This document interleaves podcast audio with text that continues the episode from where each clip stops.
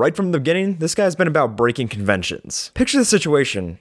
After their company Rare was acquired to a forty-nine percent stake by Nintendo, brothers Chris and Tim Stamper granted the rights to make a fully fledged Donkey Kong standalone title, with the help of their assembled team of twelve developers. The studio had eighteen months to work on making a wholly original and innovative game without the inclusion of Shigeru Miyamoto as a producer or developer. And boy, did they make it work. With over nine million copies sold worldwide, the game still stands as the third best-selling Super Nintendo game of all time, just behind Super Mario World and All-Stars. I mean, heck, this game even outsold Mario Kart back in its day. If I told you today that a Donkey Kong Country game was flying off shelves faster than a Mario Kart title, you'd ask me to pack my things and leave in the morning, which I couldn't even argue with you about. It's just that crazy. Now, while these sales can be attributed to the revolutionary work the studio did with their three D rendered sprites from their Silicon Graphics technology, or the aggressive marketing campaign that the game received, the critical acclaim that D K C garnered can only be attributed to sheer innovation and clever game design, which the title had in spades. One of the biggest additions that Rare threw into the burgeoning franchise was the game's big bad villain, King K. Rool. Instantly becoming a staple among the ranks of Bowser and Ganon as an all-star Nintendo baddie,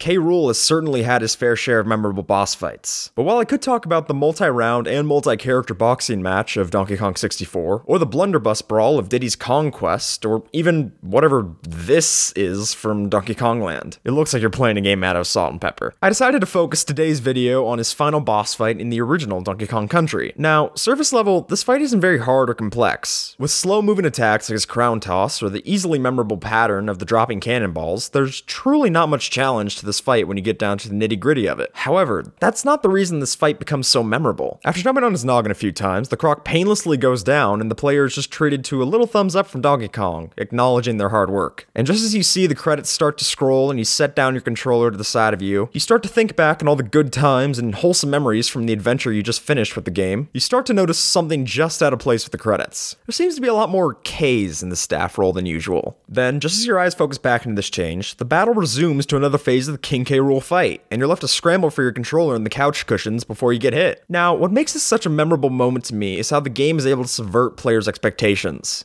And while there are other examples of video game boss fakeouts, such as Bayonetta's Jubileus the Creator's multi-level destruction, or the credits interruption at the end of the N E S game Monster in My Pocket, Donkey Kong Country rises above these in my mind for how it cleverly incorporates the game's more mundane features into a part of the action. By spreading into other parts of the game that are typically written off or not included in the main gameplay, this fight is able to create a strong reaction with the player by subverting the expectations of how a boss battle plays out. For example, if I were to ask you the most memorable aspect of Eternal Darkness, you would likely answer the game's coveted sanity effects, which can cause disruptions such as pretending to switch video inputs on the T V, or even faking deleting your save data. Yeah, that's how serious that game was. It actually pretended to delete every single save data you had in that game just as a joke. GameCube was absolutely brutal. And the reason these moments stick out so much is because the game breaks typical video game conventions by extending to aspects we typically take for granted. While these might seem fourth wall breaking and ruining the immersion, they serve to form a deeper connection between the player and the actual game itself, rather than just its story conclusion. Because of this, I think the main takeaway from King K. Rool's boss fight is to not be afraid to bypass typical expectations of how boss fights or even games are supposed to work. But just know that whatever surprises you possibly put into your boss battles, they will never be as shocking as this guy finally making it into Smash.